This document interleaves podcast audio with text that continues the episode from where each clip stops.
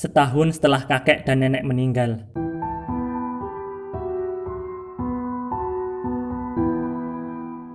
Aku masih terbelenggu harapan dan kesan, seakan mereka berdua masih ada untuk berbagi senyuman, sebuah mimpi sederhana untuk melihatku mengenakan toga, sirna karena waktu yang enggan bertahan lebih lama. Di suatu petang, aku menyusuri jalan setapak, melintasi beberapa kebun bambu dan pisang, hingga akhirnya tiba di tanah pemakaman. Beberapa petak persawahan menjadi pagar yang sempurna. Aku ambil dua bunga kamboja dari tangkainya.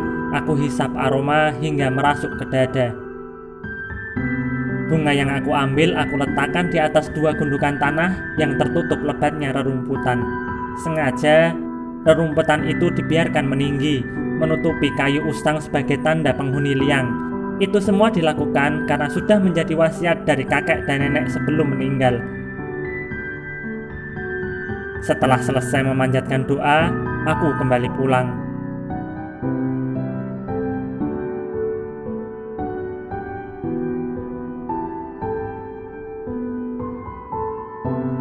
Sesampainya di rumah, Aku bergegas memasuki kamar, membuka lemari, mengeluarkan kardus yang dipenuhi debu.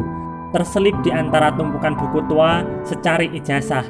Aku pandangi berulang kali, tapi belum juga menemukan maknanya. Makna dari secari kertas ini dan hubungannya dengan kebahagiaan dan kebanggaan dari kakek dan nenek. Kenapa kakek dan nenek sangat ingin melihatku di wisuda? Bahkan Beberapa bulan sebelum aku di wisuda, dengan rinci kakek sudah mengatur rencana, meski akhirnya Tuhan yang mengeksekusi apa yang manusia rencanakan. Aku masih ingat betul saat aku berkunjung ke rumah kakek dan bercerita bahwa kuliahku sudah selesai, sidang skripsi dan revisi yang berulang kali itu sudah terlewati. Belum selesai aku bercerita, kakek memelukku dengan berulang kali mengucap syukur.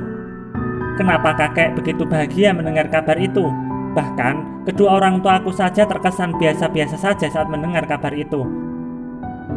Setelah selesai mengatur rencana agar kakek dan nenek bisa datang di waktu wisuda, kakek segera merencanakan kehidupanku pasca perkuliahan, mendapat pekerjaan, mempunyai rumah, berkeluarga, diberikan momongan, dan berderet agenda yang lain. Kakek merencanakan segalanya begitu meyakinkan, seakan kakek adalah orang yang mengendalikan semua takdir yang akan terjadi. Namun, Ternyata hidup tak semulus itu. Bahkan rencana nomor satu setelah lulus kuliah saja belum bisa tertunaikan dengan tuntas. Hingga aku merasa ijazah yang kupunya ini tak berguna dan bernilai. Pada akhirnya harus disembunyikan dalam kotak bersama tumpukan buku lama. Mengendap, diselimuti debu-debu tua.